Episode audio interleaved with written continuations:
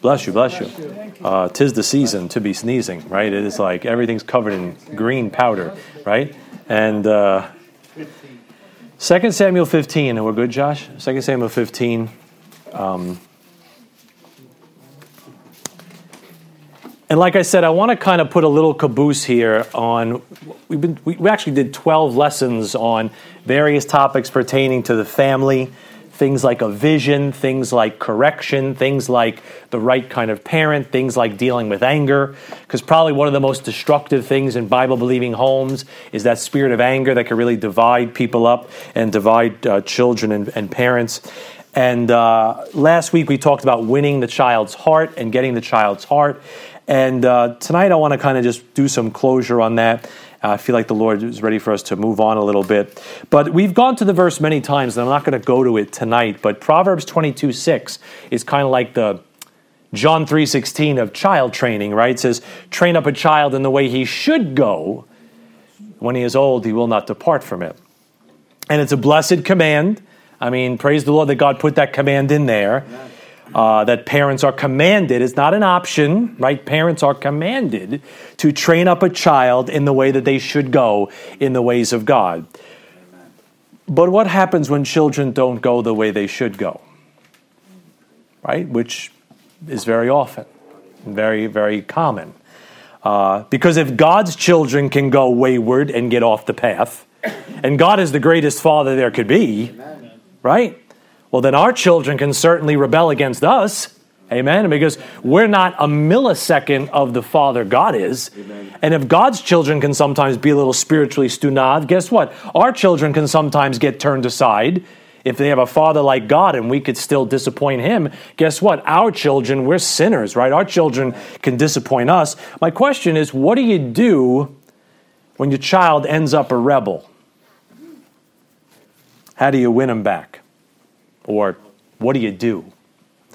And I know it's kind of a somber thought, but, uh, and I approach it with, with fear and trembling, um, being very delicate with it because it's a very sensitive topic for all of us because uh, it breaks your heart when that happens. But what do you do as a Christian? Because there's always something you can do, right? We're not helpless. So what do we do? Uh, 2 Samuel 15 is where I want to jump in. I want to study the uh, disobedient Absalom who rebelled against his father David, who was a pretty good guy himself, right? A man after God's heart. Uh, but Absalom did some pretty dastardly things, old Absalom. 2 Samuel 13 says Absalom actually killed his half brother Amnon, actually conspired to slay his own brother. Now, he might have had his reasons because of vengeance of what his brother had done to his sister Tamar, but still, that was pretty diabolical. A, a, a man that was a son of David.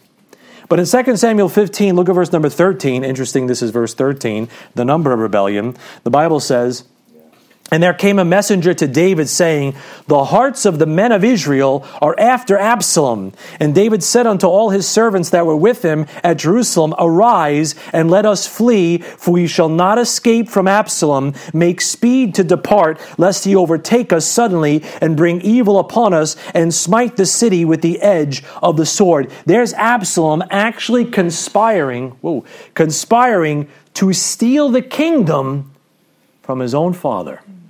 You want to talk about heartbreak? You want to talk about disappointment? You want to talk about, man, David must have felt like a failure. He said, let's get, let's get out of here. My own son is, is stealing the kingdom out from under my, my feet here. So, what can we learn from this illustration? Because God put Absalom in the Bible for a lot of reasons, I know, but He put Absalom in the Bible for some practical reasons. What can we learn about children who don't go the way they should go by studying this traitor? You know what his name means? His name means Father of Peace. Abshalom. Abba Shalom, Father of Peace. Absalom should have been a blessing. He should have brought peace. But he's notorious now. Nobody names their kid Absalom because he's notorious for all the problems he wrought, all the wicked things he did. What should have been a blessing ended up being a curse. Absalom becomes a great type of the Antichrist in your Bible. And that can happen with a lot of our children. What promise, what future, they could have brought peace and blessing and all these great things, and they end up being such a blight. So, what do we do? How do you win a rebel? That's the lesson tonight. How do you win a rebel? How to win a rebel. Let's just see some things here from the Word of God that can help us when things go sideways. What do we do? Let's pray. Father, we love you tonight. We thank you tonight, Lord, for just the illustrations of your Word. Thank you, Lord, for your patience with us, Lord. We've turned aside a thousand times. And Lord, you're always there, Father. Help us to see your example of how you deal with us in our own stupidity, Lord. Help us to have your heart. Lord, I pray uh, for those that have children that may be wayward, may have gone wayward, may go wayward, Father. I pray we might learn something tonight to learn how to act. I pray none of it would be a reproach, Lord, or a, or something to pour in salt in a wound, Father, but I pray it will be a blessing to your church, Lord, because there's always hope and there's always something you can do with God, Father. As long as someone's breathing and as long as we have the Bible and the Holy Spirit, there's always something we can do, Father. So we pray, Lord, you just show us how to be better ministers tonight, Lord. And we pray for the many needs, for the weather coming up, for the fair and church in the park, uh, for this young lady, Lily, Father, whose life seems absolutely disastrous, Father. And she's a, maybe even example of what we're even talking about tonight, Lord. Maybe we can learn something about how to restore such an one, Father. And we pray, Lord, for. Um, uh, for David Latoni, Father. Thank you so much, dear God, for answering prayer, Lord. Thank you, you're the God that answers prayer. Thank you for bringing him to church over there in Staten Island, Father. I pray he would be able to come to the mission tomorrow night and Ashley could go to the Ladies' Fellowship, Lord. And most of all, not that they could attend and have a nice time, Father. I pray you'd wet their spiritual tongue and open up a door of utterance, Father, that they might get saved. Ashley with the ladies, David with the men. Lord, help us not pounce, help us to be patient, but Lord, open that door, and when it opens, Lord, help us to just walk through it. And I pray you prepare his heart, even now, and Ashley's heart, even now, to have their names written in the book of life. And we thank you in advance, Father, in Jesus' name. Amen. Amen. Can you go with me to Proverbs chapter 4, please? We're going to come back to 2 Samuel. Proverbs chapter 4. Proverbs chapter 4. Uh, I got three things written here on the board that are just basically my three points. And there's probably lots and lots and lots of things that could be said about this topic, but I tried to boil it down to just a few simple points, a few simple takeaways. And uh, three is a good number. So I boiled it down to three things. And the first thing I want to say about how to win a rebel that to win a rebel, you've got to get his heart or her heart. And ideally, you've got to get it early. Uh, Proverbs chapter 4, verse 23, the Bible says, Keep thy heart, we know this verse, great verse, keep thy heart with all diligence, kind of like the way you maintain your garden. keep thy heart with all diligence, for out of it, meaning the heart, are the issues of life. You know, everything about your life depends on your heart. It doesn't matter what dispensation you're in, where in the Bible you are, whether you're Moses under the law, or some dude in the millennium, or somebody in the church age, everything about the future of your life, your destiny, your path, the, the road your life takes depends on your heart attitude. You could be a thief on the cross, and if God sees the right heart attitude, He can say, Today, thou shalt be with me in paradise. But you could be a Pharisee with Jesus Christ within arm's length, and He could say unto you, Woe unto you, scribes and Pharisees, hypocrites. What's the difference between a thief on the cross and a Pharisee in a robe? It's the difference is heart attitude. Heart attitude. It's always heart attitude. God doesn't see as man seeth, because man looks on the outward appearance, but the Lord looketh on the heart. Go to chapter 23. Go to chapter 23, same book. We looked at this verse last week, but let's look at it again. Everything about your life depends on your heart. It is not your circumstances. Because I know some people that have come up against awful circumstances yeah. and still followed God. And other people look like they had everything played out for them and they walked away from God faster than you could say Jesus. What's the difference? It isn't circumstances. That's an excuse. It's heart attitude.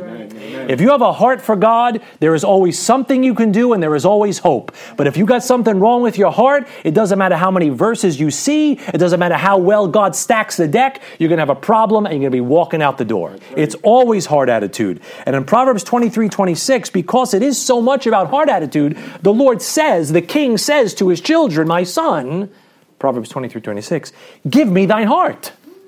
God says, I want to get your heart and I want to get it early.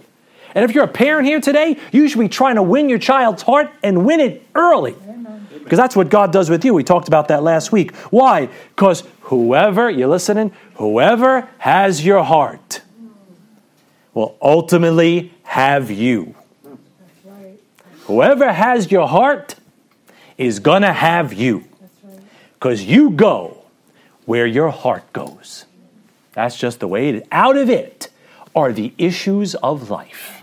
Everything. You say, why does that young man walk away from church to chase that girl? Why does that young lady walk away from church to chase that guy? Because she's got his heart, or he's got her heart.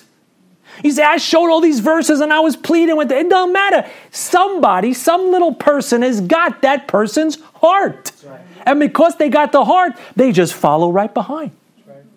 What does your little girl, your little boy grow up to run away with those awful friends? After all you've done for them and all you've shown them and all you've taught them, you know why? Somebody got their heart. Somebody got their heart, and that's why they start going in the wrong direction. They go in the direction of their heart. Right? Now go back to 2 Samuel. Let me show you some things now about David and Absalom's relationship. Because it wasn't great. It wasn't ideal. Isn't it amazing that Saul could raise a Jonathan and David raised an Absalom? Isn't that strange? That a wicked king like Saul could have a son like Jonathan, and a great king like David could have a son like Absalom. Frightening. I find that frightening. But let's look at 2 Samuel 13. Let's look at verse 19. 2 Samuel 13. I want you to see that David and Absalom were related, but they didn't seem to have much of a relationship. David and Absalom didn't seem to, David did not seem to have his heart. I took you to 2 Samuel 13, take it from 19. Now, Tamar has been attacked by her other brother Amnon, and Absalom is livid about it. Uh, she's been raped, and I don't want to get into that. But and, and, Absalom is so upset. And in 2 Samuel 13, 19, the Bible says, Tamar put all ashes on her head and rent her garment of diverse colors that was on her, and laid her hand on her head, and went on crying. And Absalom, her brother, said unto her, Hath Amnon thy brother been with thee? But hold now thy peace, my sister, he is thy brother. Regard not this thing. So Tamar remained desolate in her brother Absalom's house. But when King David heard of all these things, he was very wroth. But what did he do about it? I don't see David doing anything about it. Verse 22 And Absalom spake unto his brother Amnon, neither good nor bad, for Absalom hated Amnon, because he had forced his sister Tamar. And it came to pass after two full years that Absalom and, his, and had sheep shearers in Baal Hazor, which is beside Ephraim. And Absalom invited all the king's sons. And Absalom come, came to the king and said, Behold now, thy servant hath sheep shearers. Let the king, I beseech thee, and his servants go with thy servant. And the king said to Absalom, Nay, my son, let us not all now go, lest we be chargeable unto thee. And he pressed him, howbeit he would not go, but blessed him. Then said Absalom, If not, I pray thee, let my brother Amnon go with us. And the king said unto him, Why should he go with thee? But Absalom pressed him that he let Amnon and all the king's sons go with him. Can you see how little David seems to know of his son? I mean, for two years, Absalom is grinding his teeth and miserable and angry and conniving and probably had an evil eye toward Amnon, and David is clueless.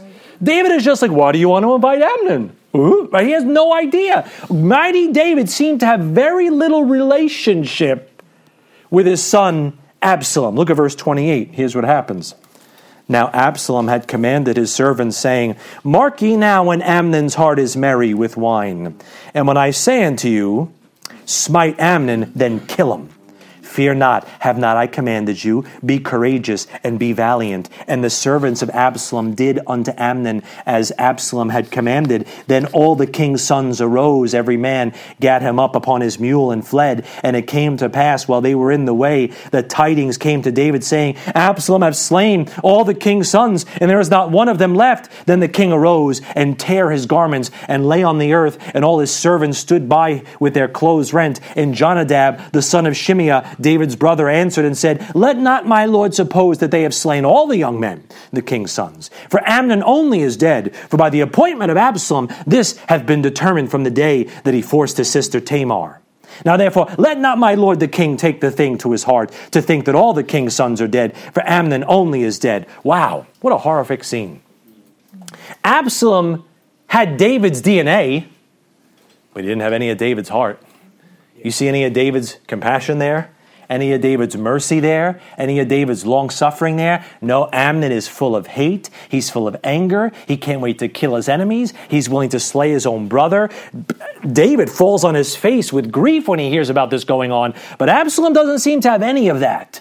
So that just shows me that Absalom and David didn't have a great relationship. Seemed very strange, seemed very distant. Didn't seem at all like David had his heart. Seems to me like Absalom was paying lip service to David but there wasn't a lot of love there. Oh, yes, King, can I do this? Oh, come on, King, can I do that? But where's the relationship between the father and the son? I wonder, are you regulating your child's actions without considering his heart attitudes? Remember, it's all about heart attitude. Remember that illustration I gave? You could get that little one to sit down in that seat, but are they standing on the inside? You got the compliance, you got the obedience, you got the action and the behavior you want, so you could sit in the front of church and nobody gets embarrassed because you got them like trained little mules sitting there, but in their heart, they're as far from you as Absalom was from David. Oh, David talked all polite. I'm sorry, Absalom talked all polite to David and all these things, but what was going on underneath his heart? It was pretty wicked. Now look at verse 34. Watch this, what happens in 34. But Absalom, now when it hits the proverbial fan, the Bible says Absalom fled and the young man that kept the watch lifted up his eyes and looked, and behold, there came much people by the way of the hillside behind him. And Jonadab said unto the king, Behold, the king's sons come, as thy servant said, so it is. And it came to pass as soon as he had made an end of speaking, that behold, the king's sons came and lifted up their voice and wept, and the king also and all his servants wept very sore. But Absalom fled and went to Talmai, the son of Ammihud, king of Geshur. And David mourned for his son every day. Can I tell you this? Because David never had his heart, Absalom runs away to his people. You see that? When it really got stressful and it really got bad, you know what Absalom was? Absalom left the place of God, he left the people of God, and he ran back to Geshur. You know where Geshur was? Geshur was a principality of Syria. That was the land that his mother came from because his mother was from Geshur. So he wasn't a full blooded Jew right? Like probably like the Antichrist is not going to be a full-blooded Jew. That's the land his mother came from. He doesn't run to Israel. He doesn't run to the temple. He doesn't run to where the people of God are, the priests of God are. He runs back to the old life. He runs back to the world. He runs back to the lost companions. He runs back to the people that are walking in the flesh. That's who the Geshurites represent, right? The old man, the old life, the people of the world, the people that are not the people of God. That's what's going to happen. If you never get your child's heart, you know what's going to happen? He or she will inevitably run back to his people, not God's people. They'll run back to the world, they'll run back to the flesh, just like Absalom did. When things got rocky and things got dangerous and things got uncomfortable for him, you know, he didn't, he didn't resort to the horns of the altar. He resorted to the people in Geshur the old folks, the people that were unsaved and outside the will of God and outside the promises of God. Why do you run to them? Isn't that sad when somebody runs to the world instead of running to us? That's a, that's a crying shame. Now go back to 2 Samuel 15. Let me just show you this. You say, well, then how do you get your child's heart? I mean, how do I win my child's heart? The same way God wins your heart. The same way Absalom stole the Israelites' heart. It's a shame that we learn a lesson from Absalom, but Absalom stole all the people's hearts. You know what he did? Look at it. 2 Samuel 15, look at verse number 1. Look what he did.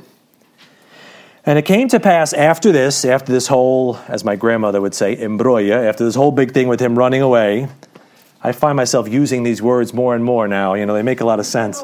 I don't know how they translate, but they make a lot of sense in my head, right? And it came to pass after this that Absalom prepared him chariots and horses and fifty men to run before him. And Absalom rose up early and stood beside the way of the gate.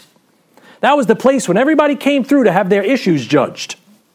And he stood there, and look what it says. And it was so that when any man had, that had a controversy came to the king for judgment, then Absalom called unto him and said, Of what city art thou? And he said, Thy servant is of one of the tribes of Israel. You know the first thing Absalom did to steal the people's hearts? He spoke to them. He spoke to them. Hey, where are you from? How you doing? How's it going? What, what brings you here today? I wonder, do you really speak to your child? Or just at your child? You ever say, how you doing, son? What are you thinking about today, honey? What'd you read in your Bible today? What are you worried about? What's going on inside those ears? You ever have a conversation with them? That goes a long way. You know, God talks to you, doesn't He? You got 1,189 chapters of precious promise, precious promise. And every time you open this book, God is just trying to speak to you, speak to you, speak to you. He doesn't always want to speak at you, He wants to commune with you, He wants to talk to you. The first thing I see Absalom doing is something we should all do. He's speaking to people, looking them in the eyes and asking them questions. How you doing? That's a great thing to do with your children. You know what he does in verse 3? I'll show you what he does in verse 3. It's so stupidly simple and hiding in plain sight. 2 Samuel uh, 15 3. And Absalom said unto him, See, thy matters are good and right, but there's no man deputed of the king to hear thee. Absalom said, Moreover, Oh, that I were made judge in the land that every man which hath any suit or cause might come unto me, and I would do him justice. He's kind of saying, you know, the king's got a long line. He's a busy guy. I know you can't get to him, but you know, you could tell me your problem. I'll try to help you out. You know what he did, number two? He listened to them. Ah, how many woman is, how many a young lady is seduced because somebody just listened to her? Like the serpent you know, listened to Eve and had a mm-hmm. conversation with her. You ever look at a girl and say, What in the world is she doing with that monster next to her? Because somebody just probably played the fiddle on her and just had a conversation with her. Just talked to her and let her talk to him, and something was kindled there, and the rest is history. And you know what he's doing here? He's just listening to them. I want to know, parents, do you really listen to your child?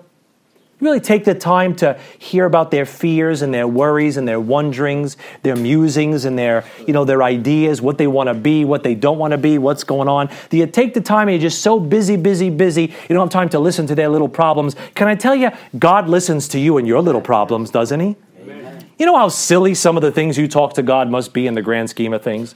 But does God ever make it seem silly to him? No, you can come to God when you're a little kid about the math test. You can come to God when you're a big kid about the cancer ward. You can come to God with all these things. You know what? God gives you the time of day for everything. The Bible says, be careful for nothing. Amen. Right? Bring all your worries, casting all your care upon him for he careth for you. That's, that's, that's amazing. That's an amazing God. That's why God woos you to himself. That's how we got to be willing to woo others to ourselves. Listen, and in verse number five, look what happens.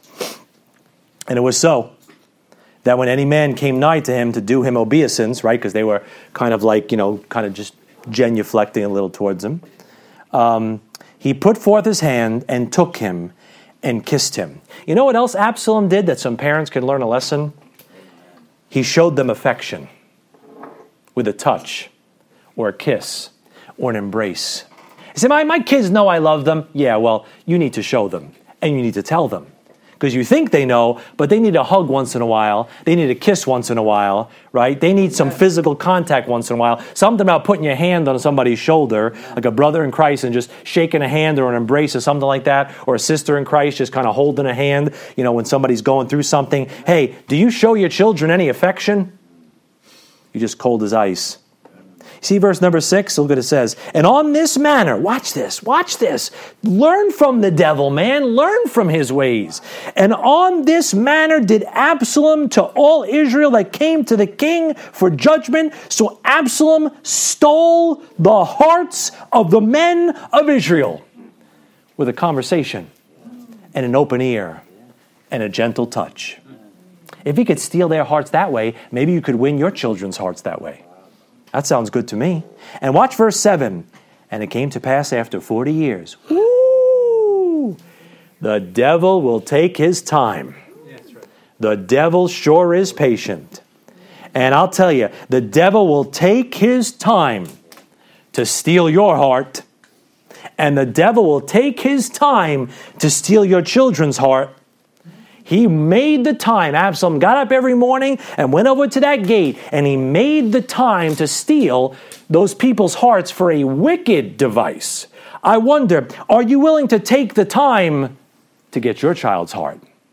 to make the time and set aside the time to win his or her heart to yourself. You know, they say you spell love T I M E. That's how you spell love, T I M E. So, do you love your children enough to make time for them? Because if you don't L O V E your child enough to make the T I M E, someone else will. Someone else will. And the one who's making the time for them is the one that's going to win their heart. The one that's listening to them is the one that's going to win their heart. The one that embraces them and says, Come on, brother, let's go, let's go out, let's go do something. That's the one that's going to win their heart. That should be you in that place doing the best you can. Now, I know they could have a will of their own. They could take all your good deeds and go wayward anyway. But I'm saying, here's what you can do. You can only do as much as you can do. So I'm trying to give you some hope. Now, go to Ephesians chapter 6. Let me show you something else that'll definitely destroy your relationship with your child. This might be the only real negative commandment. Could, I might be wrong on this, but this might be the only negative commandment in the New Testament for parents to children. Ephesians 6, verse 4. Yeah. Ephesians 6, 4. The Bible says, Ephesians 6, 4.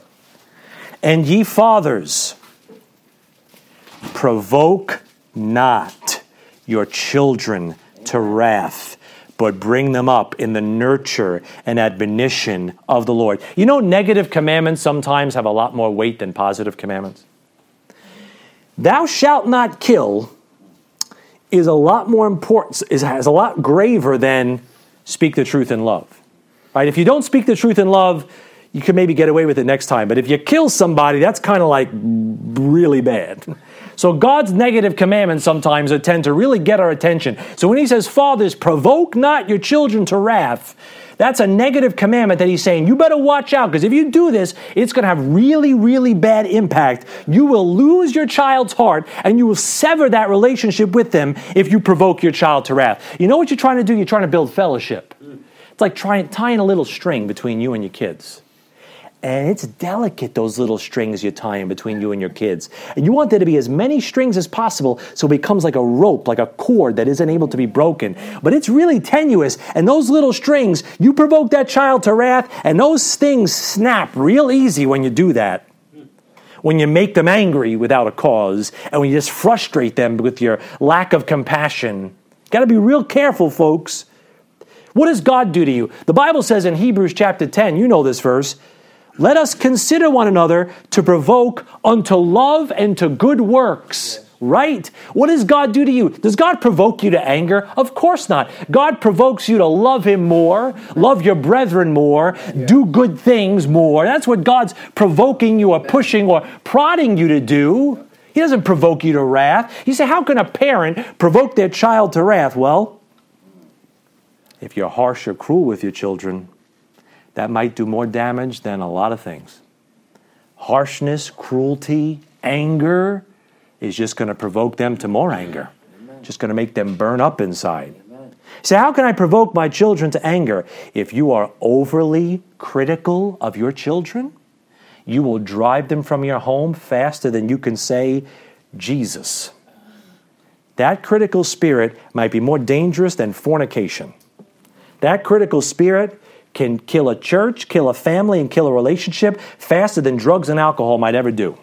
A critical spirit is like an icy cold pail that just comes over something and just puts everybody in this weird state where nobody wants to be around each other. It'll kill the church faster than sin will. I'll tell you that. A critical spirit is dangerous. My pastors told me that. Said, brother, they told me this years ago. They said, a critical spirit will kill your church faster than any of those sins of the flesh that people worry about. And we're always looking out for the sins of the flesh. Who's doing this? Who's doing that? But it's your critical spirit looking everybody with that evil eye that might just put an icy chill on the Holy Spirit's work in the church. Don't let that trickle into your family. It's destructive, it's deadly, it's dangerous. And other bad words that start with D, all right? And if you publicly shame or embarrass your child, they have just shut down. They come off that ball field, they come off that stage from that recital, and you've got negative words to say, you might as well just put a key and lock and key over your mouth and don't talk because you publicly shame them or in front of the family you embarrass them. They will never forget that for a long time. That's how you provoke them to wrath. And if you treat him or her like a black sheep, don't be surprised when that black sheep goes astray, because that's what sheep do. So if they're always a black sheep living under the thumb of this lack of approval that they can never win your good graces, guess what? They're going to bounce. They're going to bounce. And they're going to rebel and they're going to run to the world because you know what the world's going to do? They're going to embrace him. Amen. And they're going to love him unconditionally like God does and like you are supposed to do. So you really want to win that rebel or safeguard anybody going rebellious? Get his heart and get it early. Get it as fast as you can. Make it your mission in life that I'm going to win my child's heart, my grandkids' heart, uh, kids in my Sunday school's heart. Whatever you got, little ones in your life, go after their heart. They make a little mistake, okay, correct them, but don't just harp on the mistake. Love them to death and get their heart. Let them know you love them. Number two, let's go to 2 Samuel 13. That making any sense? All right.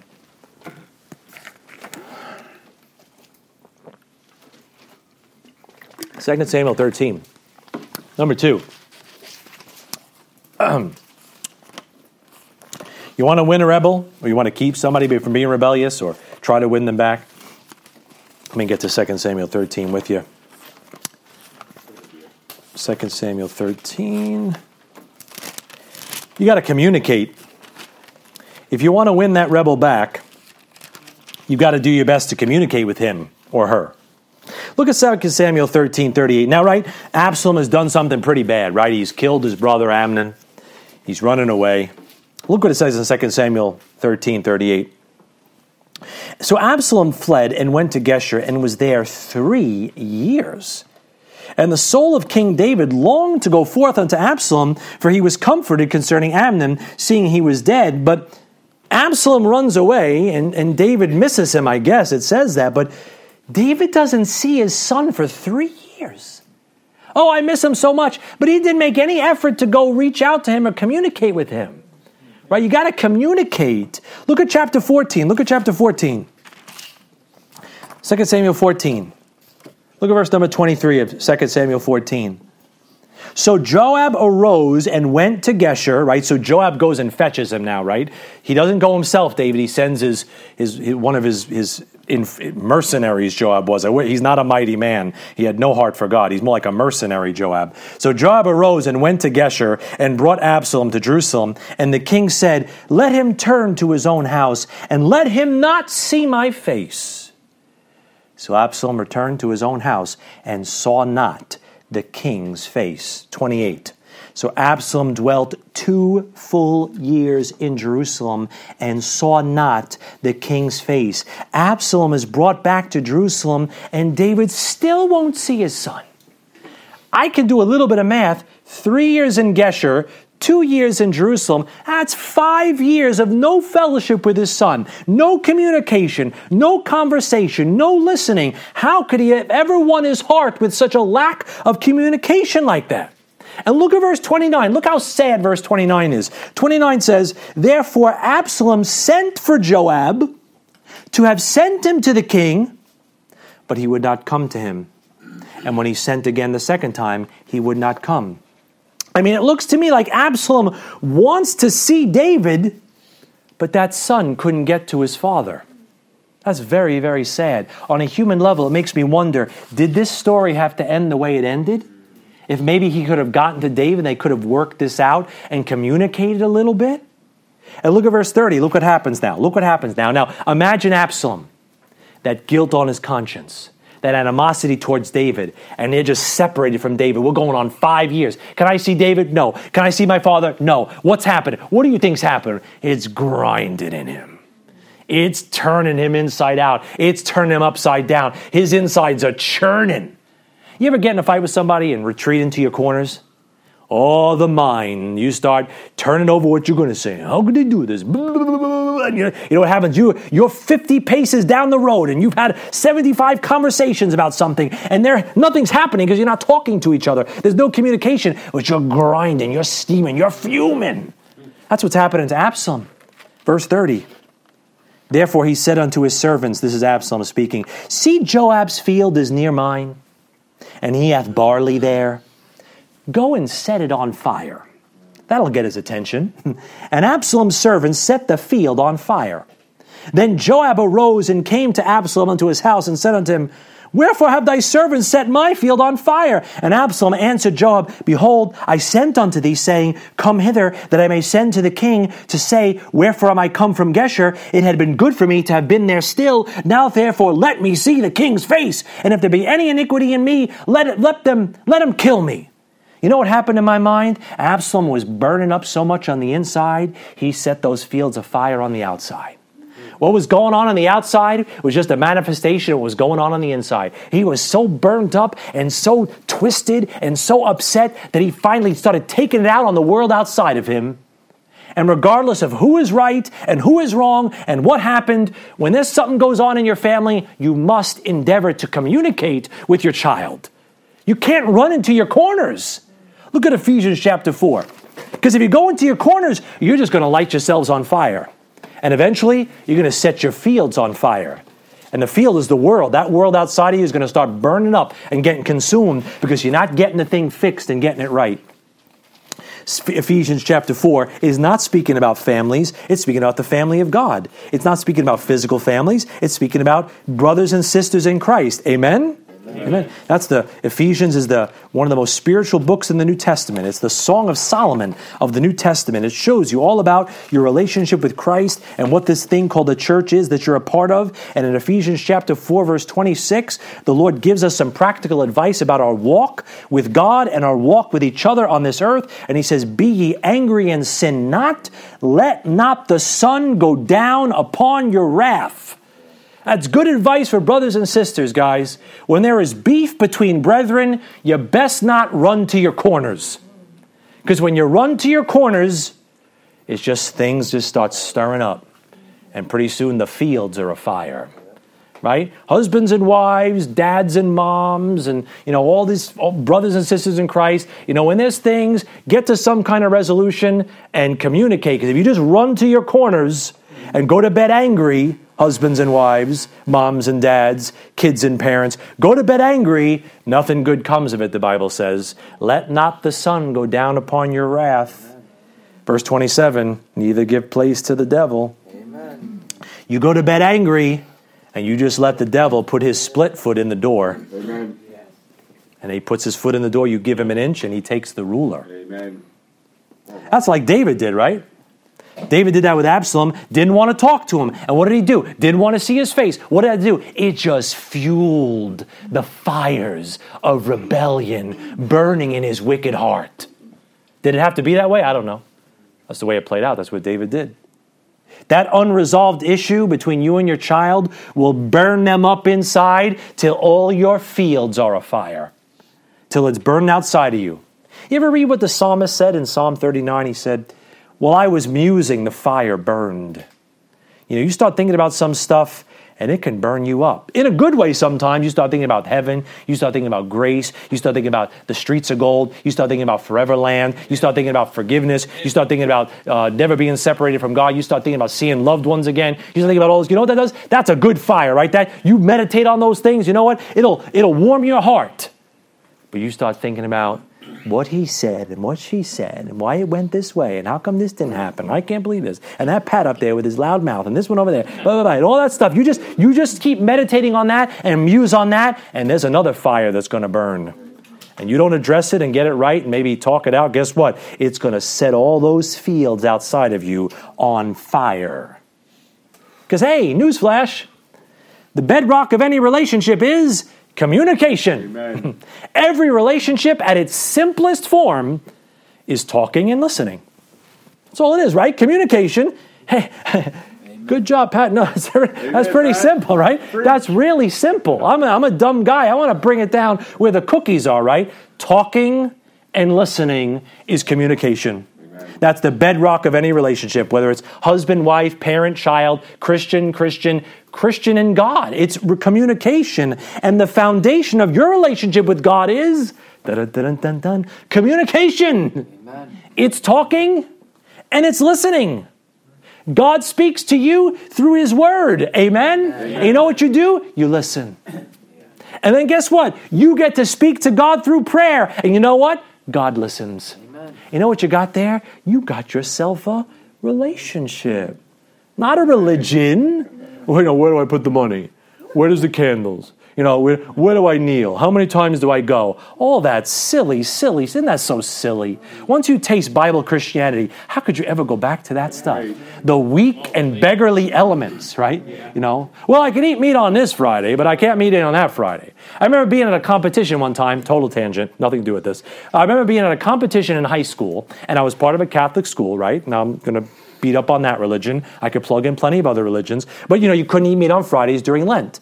Um, now I've learned smarter things to say, like I gave up Lent for Lent, but I didn't know that back then. So you couldn't eat meat right on Friday. So we're at this competition, this state championship competition up in Albany. I'll never forget Sister Ramon. I'll never forget. She comes to the microphone in front of the whole big thousands of people, and she says, "I just spoke with the." Uh, cardinal, and he said that you could all have a special indulgence and we could all eat meat and we all roared we ran across the parking lot to wendy's and we blah, blah, blah, you know. And now i look back on that and think i was a part of that right? That's religion right? When to eat when to bow when to touch when to anoint. All that stuff is nonsense. Just for people maybe watching at home hi how are you? Or people here that might not have gotten the message yet. This is not a religion. Right. This is if anything it's pure religion and undefiled like james says. But it's a relationship. It's based on talking and listening. We read the Bible and study it so we know what God says to us, and we gather and pray individually and corporately so we could talk to God. And those two things, as simple as it is, is the heartbeat of your Christian life. You say, man, I want to be a better Christian. Read your Bible and pray. Amen. Amen. And you know what you do tomorrow? Wake up tomorrow and read your Bible and pray. Amen. And in three weeks from Thursday, you know what you need to do? Read your Bible and pray. And that's how you'll build a relationship. There's no special class to take, there's no special dispensation to get. You don't need Sister Ramon to say that meat is available, go get yourself a junior whopper. No, you don't need anything like that. All you need to do is see what God says to you and talk back to God in prayer. You know what happens? You're going to start to see a relationship foster right? It's going to grow, it's going to grow, it's going to grow. But what happens, Christians, and if you're a Christian, say amen. amen. All right, some of you are thinking about a junior whopper now, I'm sorry, right? But uh, what happens to your relationship with God when the communication stops? Huh? Not too good, right? It, doesn't, it goes ice cold south, dead as a doornail, right? When you stop listening to God by closing the Bible and stepping out of church, guess what? You're not hearing what God is saying anymore. You know, at least you come to church, you hear it a little bit, but usually when you've left church, you've already closed your Bible a few weeks ago or months ago. What happens when you stop talking to God by ceasing to pray? It doesn't make anything better. Doesn't make your relationship with God better. Doesn't make you better. Does cutting off, don't answer out loud, just answer in your mind for me. Does cutting off communication with God ever make the situation better? We would all say a resounding, emphatic no. It never makes it better. It makes you angrier, shorter fuse, lack of patience, lack of peace. All those things that you got victory over, like weeds in a garden you stop taking care of, come flooding back when you get rid of the only thing that helped you be right, which was your relationship with God. I've said it a million times. Let me say it a million and one times. There is nothing more important than your personal fellowship with Jesus Christ. It's more important than anything else in your life. That talking and listening between you and God one on one is important because when you cut off that communication, there's a vacuum. And you know who's going to fill that vacuum? It lets the devil get his big foot in there and fill your mind with all kinds of nonsense how a Christian gets so offended when they stop reading their Bible. How a Christian just can turn their countenance towards you and look at you so differently. The one that you once thanked and loved and praised and blessed God for is now the chiefest of enemies among you. What happened? God didn't change. Right. The Bible didn't change. Right. And for the most part, we didn't change. Oh, something and you changed. you cut off some communication and somebody's filling your mind with some other thoughts. And you know what? It's not just going to fill your mind, it's going to light the flame of rebellion in your heart. Because at heart, brethren, you're a rebel at heart. Because your great, great, great, great, great granddaddy, yeah. Adam, was a rebel. Amen. right? He tried to hide his rebellion in his heart, but he was a rebel. He turned against God, and that's in there. And just give a little push, and God will light that wick, and that flame will start burning. And then pretty soon, it consumes everything. If no communication ruins your relationship with God, what is it going to do with your relationship with others when you don't communicate? Whether it's children or spouse. And I know sometimes you can't force it. I know sometimes things have to be left alone. I get that. But man, oh man, we should try. Go to Jeremiah chapter 2. You know, God tries. Go to Jeremiah chapter 2. I'll do this and one more quick one. Jeremiah 2. Stay with me just for a few more minutes. Thank you for your very kind attention. Jeremiah 2. Jeremiah is not a good book as far as God's people are concerned. They're in apostasy. They're doing all kinds of wicked things. Their heart is as far from God as east is from the west. And you know what? God's getting ready to smack them. God's getting ready to judge them. The northern kingdom has already been taken away, and now the southern kingdom is getting ready to be taken into captivity by Nebuchadnezzar in Babylon. And look what he says in Jeremiah 2 1. Look what he says to his people, even though their hearts are far from him. The Bible says, Moreover, the word of the Lord came to me, saying, Go and cry in the ears of Jerusalem, saying, Thus saith the Lord, I remember thee, the kindness of thy youth, the love of thine espousals, when thou wentest after me in the wilderness in a land that was not sown. It's like God saying, Remember when you were in love with me? Remember when you first found me and I first found you? How special it was, how happy we were together? Israel was holiness unto the Lord, and the first fruits of his increase, and all that devour him shall offend, evil shall come upon them, saith the Lord. God said, I had your back. Man, when we, when we were together, we were like peas and carrots, and nobody would mess with you as long as I was with you. Amen. Verse 4. Hear ye the word of the Lord, O house of Jacob, and all the families of the house of Israel. Thus saith the Lord, What iniquity have your fathers found in me, that they are gone far from me, and have walked after vanity and are become vain. I think that's one of the saddest verses in all the Bible. It's like God saying, What did I do? But try to love you. Verse 6 Neither said they, Where is the Lord that brought us up out of the land of Egypt? Oh, how quickly we forget that led us through the wilderness, how quickly we forget, through a land of deserts and of pits, through a land of drought and of the shadow of death, through a land that no man passed through and where no man dwelt. And I brought you into a plentiful country to eat the fruit thereof and the goodness thereof. But when ye entered, ye defiled my land, made mine heritage an abomination. God says, I did all this for you, and you dropped me like a bad habit. The priest said not, Where is the Lord? And they that handle the law knew me not. The pastors also transgressed against me. And the prophets prophesied by Baal and walked after things that do not profit. The churches were terrible. I'm just spiritualizing there. He says even the preachers were a mess. Even the men of God weren't looking for God anymore.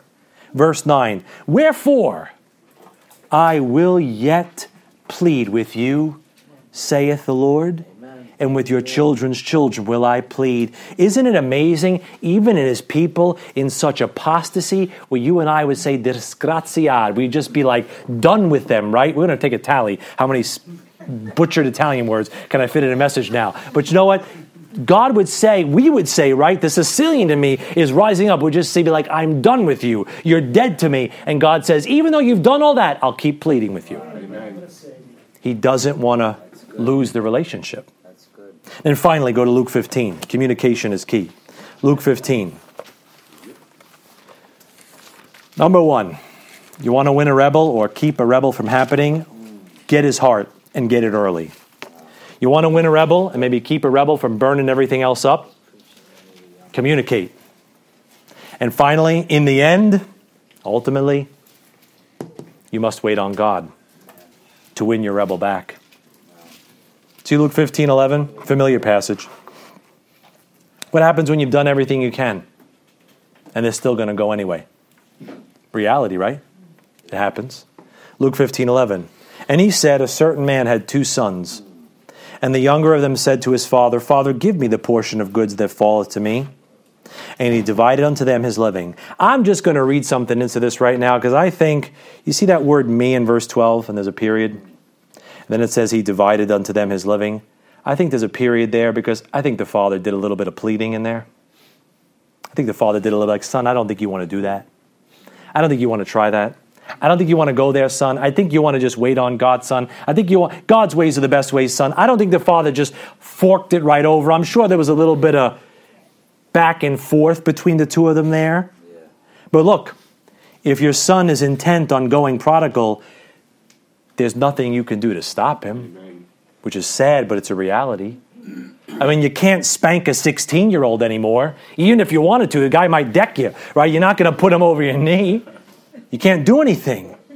And if you if you haven't gotten his heart or his heart has gone somewhere else by this point, you can't stop him from wandering because his heart is already in that far country, right? Lot was already in Sodom long before his body ever entered the city. He was staring at that city and his heart was already salivating over that wicked place.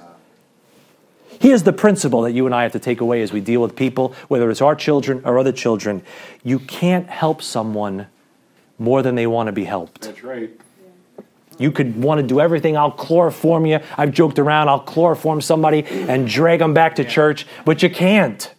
You can't go beyond their will. And you can't help someone more than they want to be helped. They ultimately have to take the step themselves. And if your child, God forbid, insists on being a fool, you may have no choice but to let him go. And you may be forced to let him go physically, but you bring him before God continually. That's what I'm saying. You may lose his presence in your life, but you don't stop waiting on God. You don't stop pleading with God. You don't stop bringing him before the throne of grace. Why? Look at verse number 13. Look what happens. And not many days after, the younger son gathered all together and took his journey into a far country, and there wasted his substance with riotous living.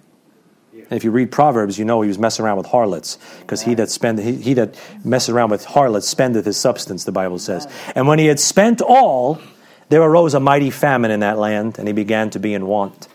And he went and joined himself to a citizen of that country, and he sent him into his fields to feed swine. And he would fain have filled his belly with the husks that the swine did eat, and no man gave unto him. And when he came to himself, he said, How many hired servants of my father's have bread enough and to spare, and I perish with hunger? I wonder if it weren't a parent's prayers that made the far country so bitter. I wonder if it wasn't a daddy and a mama praying every day that made that far country just seem so disgusting to this young man. That the party just seemed to get rained on pretty quick. That he's there at the end of his rope hitting rock bottom. And in verse 17, you notice verse 17, he came to himself. I want you to say this to myself and to all of you here. It's going to take some faith. We're saying, wait on God, parent. Wait on God. Give them to God. Give them to God. Give them to God. Listen, it's going to take faith to let God humble him without running to the rescue. Because it's very easy to run to the rescue. I'm sure if he dialed, you know, texted his dad, I'm hungry, you'd want to run to Costco and just leave the groceries at the house. But you know what? Sometimes when God is putting somebody in the wringer and he's letting his judgment come upon them, sometimes you have to, as painfully as it has, if you're really giving them to God, you have to step back with tears in your eyes and allow God to deal with them. Amen. Why? Because verse 13, look at verse 18. It had a good result. Verse 18, I will arise and go to my father and will say unto him, Father, I have sinned against heaven and before thee. See, the son got repentance, not just remorse. And you've sometimes got to let people go through things to make sure they get repentance, which is Godward, and not just remorse and regret, which is earthward right? Sometimes people are like, oh, I've made my life such a mess and I've ruined this and I did this and I got that problem and I'll come to Jesus for a little while. And as soon as he cleans up my problem, dun dun dun dun, I'm back on the road again. There was never any repentance. He said, I've sinned against heaven and before thee. And that father, as hard as it was, I'm sure word got back to his father. He was a wealthy man, a man of prestige. I'm sure word got back to his father. You know, your son's herding swine in the far country. I'm sure it got back to his dad. I'm sure it broke his heart. I'm sure he wanted to swoop in with all his resources and just fix it. But in fixing it, he would just be prolonging the problem. that he had to let him de- God deal with him, even if it was painful, even if it was difficult. He had to step back a little bit and give him to God and let God take him through a famine, take him in the far country, let him hit rock bottom, fain to feel his belly with the husks that the swine did eat. So he would truly repent before God and then get right with his dad. Verse 20. Verse 20, almost there. 20. And he arose and came to his father, but when he was yet a great way off, his father saw him and had compassion and ran and fell on his neck and kissed him. You know why? You step back, you give him to God. Why? So when your child goes wayward, you wait and watch and pray like the father. He's waiting, he's watching, he's praying. And when you cannot be with him in the pig pen, because you don't go in with the pig pen with him, I'm not going to meet you at your level, son. I'm not going in the pig pen with you to win you. I've got standards, I've got a holy God. I'm not getting dirty to pull you out. That never works that way. You never get dirty to make somebody clean. You never put yourself, you never sin to get somebody out of sin. It's never right to do wrong to do right. Okay? It's never that way. So he said, I can't be with, the, the, with you in the pig pen, son, but I could be with you in prayer. And I'll pray and I'll pray and I'll pray and I'll pray. And in verse 20, when you see his heart turn again, you come running. Because that's what God does for you, right? Amen. What does God do for you? You're just like that prodigal son. How many times have you been an idiot like that prodigal son? And in verse 17 and 18, you've scorned God's warning. I know you're all pious on a Thursday night, but you and I have scorned God's warning. You know what he did? He waited so you'd see for yourself what it tastes like to be in the pig pen. He said, All right, son, you want to see what it's like? You like that? You like the vomit? You like the piss? You like the, like the manure? You like that? You enjoying that? Okay, you want to come home now? And when you turn, like verse 20, the Lord runs to you. What does the Bible say? Draw nigh to God, and He'll draw nigh to you. You take that step, He takes 20 in your direction. He's just looking for a heart to turn. Now go finish me in 2 Samuel. We're going to finish right there. 2 Samuel 22. 2 Samuel 22. Oh, no, 2 Samuel 18. I'm sorry, 2 Samuel 18. Look at verse 5. Now they're going back, they're going after Absalom. You know what, David, he made a lot of mistakes, David, but when he was trying to restore Absalom, he seemed to have the right idea. 2 Samuel 18 5, he says to him, And the king commanded Joab and Abishai and Ittai, these are some of his warriors, saying, Deal gently for my sake with the young man, even with Absalom?